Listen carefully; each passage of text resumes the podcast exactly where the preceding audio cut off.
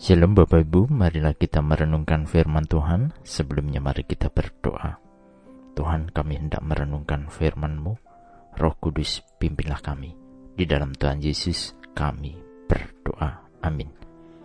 Bacaan saat ini diambil dari Ibrani 14 ayat 6. Ibrani 14 ayat 6. Sebab itu marilah kita dengan penuh keberanian menghampiri tahta kasih karunia supaya kita menerima rahmat dan menemukan kasih karunia untuk mendapat pertolongan kita pada waktunya.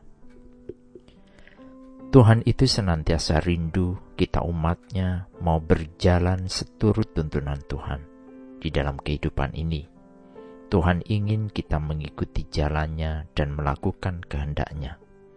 Namun, pada banyak hal terkadang kita sulit untuk mendengar suaranya kita sudah diingatkan melalui firman-Nya seperti yang tertulis juga di dalam Yesaya 41 ayat 13. Sebab aku ini Tuhan Allahmu, memegang tangan kananmu dan berkata kepadamu, Janganlah takut, akulah yang menolong engkau. Bagian ayat ini mempertegas kita untuk kita mau mendengar tuntunan Tuhan seperti halnya juga yang ada di dalam bacaan Ibrani 14 ayat 6 ini.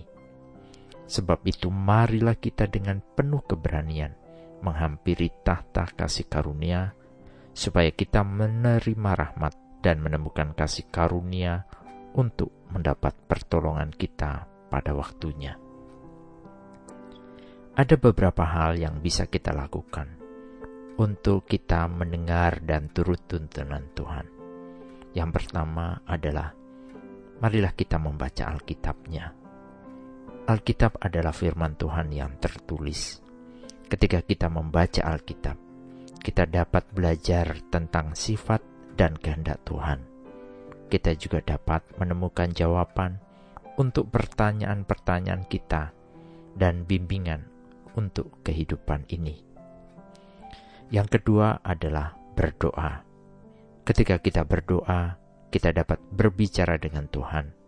Kita dapat memintanya untuk membuka mata hati kita dan menunjukkan kepada kita apa yang Tuhan ingin kita lakukan.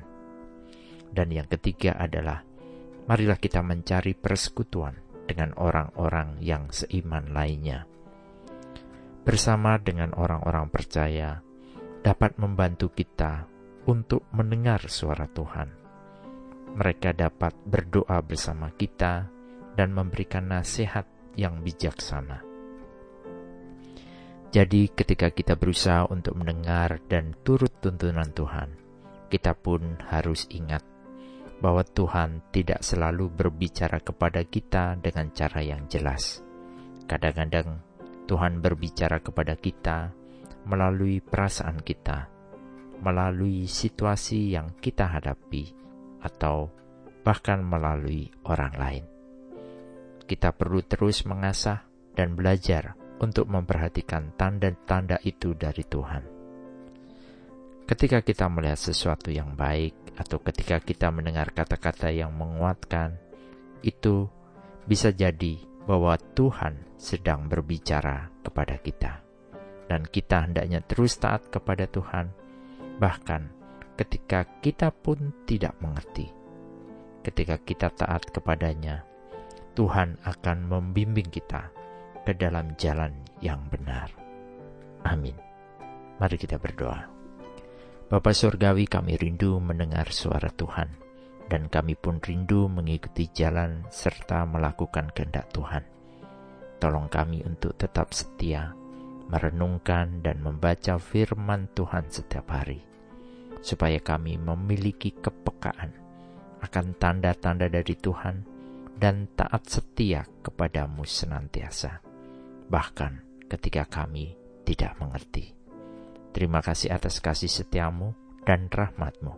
Di dalam nama Tuhan Yesus, kami senantiasa berdoa dan bersyukur. Amin. Tuhan Yesus memberkati. Shalom.